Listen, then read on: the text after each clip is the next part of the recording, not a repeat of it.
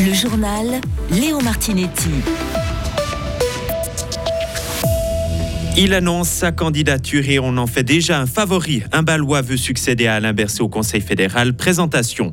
Vous en avez marre des feux d'artifice Ils sont au moins 100 000 à penser comme vous. Une initiative visant à les interdire pourrait aboutir. Une légende du FC Barcelone prolonge. S'il ne peut plus utiliser ses pieds, c'est avec sa tête qu'il veut ramener le Barça au sommet.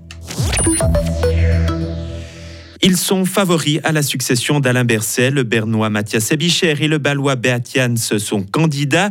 Beat a lui d'ailleurs officialisé sa candidature aujourd'hui à Berne. Ils sont désormais quatre à briguer un siège au Conseil fédéral. Les candidats socialistes peuvent encore s'annoncer, mais il est probable que les favoris soient déjà connus. Les explications de notre correspondant parlementaire Serge Jubin. Après de trois mois de l'élection, le 13 décembre, un ticket semble s'imposer, celui composé de Mathias Ebicher et de Beatians.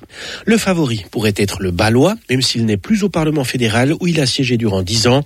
En 2020, il a été élu au gouvernement de Bâle-Ville dont il est le président. Pourquoi vouloir changer s'ennuie-t-il à Bâle? Beatians On ne peut pas choisir le moment. Hein. C'est une poste vacante maintenant et j'aimerais bien le prendre parce que j'ai quand même des qualifications, des compétences très utiles pour le pays. Et pour moi, ça serait un honneur incroyable de pouvoir servir aux gens de ce pays que je trouve fantastique et qui m'a donné beaucoup. Beatians est issu d'une famille ouvrière. Il a d'abord effectué un apprentissage d'agriculteur avant d'obtenir un diplôme de l'EPFZ en sciences du climat. Il met en avant un atout majeur, son expérience depuis près de trois ans dans un exécutif cantonal. Et pour l'heure, les deux autres candidats socialistes sont le Zurichois Daniel Jozic et un autre Balois, Mustapha Atici. Faut-il limiter les feux d'artifice considérés comme bruyants? Le peuple suisse pourrait voter. Une initiative populaire a été signée par plus de 100 000 personnes selon le comité à la base du texte. Il demande que les particuliers ne puissent plus tirer de feux d'artifice bruyants le 1er, et le, le 1er août et le jour de l'an. Il ne serait autorisé que lors d'événements supra-régionaux. Le délai pour la la récolte des signatures est fixée au 3 novembre avoir un climat de travail plus égalitaire en entreprise. Une, brochure gratuite a été élaborée par le Bureau de l'égalité homme-femme du canton de Fribourg. Elle offre des outils pour encourager la carrière des femmes, prévenir le harcèlement sexuel sur le lieu de travail ou développer une communication inclusive. Sur le même thème, le Bureau de l'égalité organise des workshops et a développé un partenariat avec la HEG.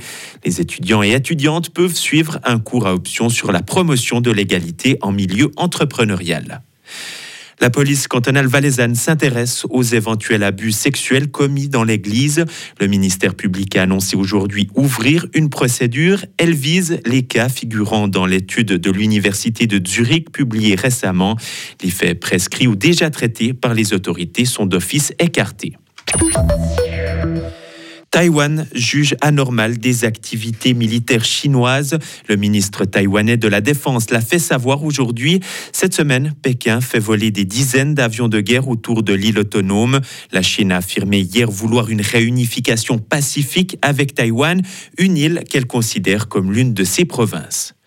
Huit ans de prison pour des messages anti-Poutine sur Internet, une peine infligée aujourd'hui par un tribunal militaire russe. L'accusé aurait publié de fausses informations sur l'armée russe. Il aurait aussi appelé à commettre des actes terroristes, une sanction qui intervient alors que l'ONU a dénoncé le climat qui règne en Russie. Pour sa rapporteuse spéciale, un tel niveau de répression n'a jamais été atteint depuis l'époque de Staline. Le pape François est à Marseille. Il est arrivé aujourd'hui pour une visite de deux jours.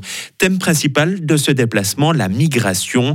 Le souverain pontife souhaite dénoncer le drame des naufrages de migrants et plaider la cause des exilés. Demain, plus de 100 000 personnes sont attendues dans la cité phocéenne. En sport, Brian Rueger retourne à Turgovie. Le gardien de Fribourg-Gotteron y est prêté temporairement. L'un des portiers du club de Swiss League s'est blessé. C'est Loïc Gallet, lui aussi prêté à Turgovie, qui sera la doublure de Reto Berra pour les Dragons demain à Zurich. Et enfin, Xavi reste au Barça. La légende du club de football, devenu entraîneur, a prolongé jusqu'en 2025. Son objectif est de poursuivre la reconstruction du club Blaugrana. Xavi est arrivé en 2021 sur le banc du Barça, mais il y a évolué comme joueur de 1998 à 2015. Retrouvez toute l'info sur frappe et frappe.ch. La météo avec Helg Agividier, votre partenaire pour la réparation et maintenance en chauffage, sanitaire et ventilation est là pour vous. Helg.ch le temps pour ce week-end, samedi s'annonce changeant avec euh, de la fraîcheur, mais pas trop d'averses. On aura du soleil d'ailleurs en pleine.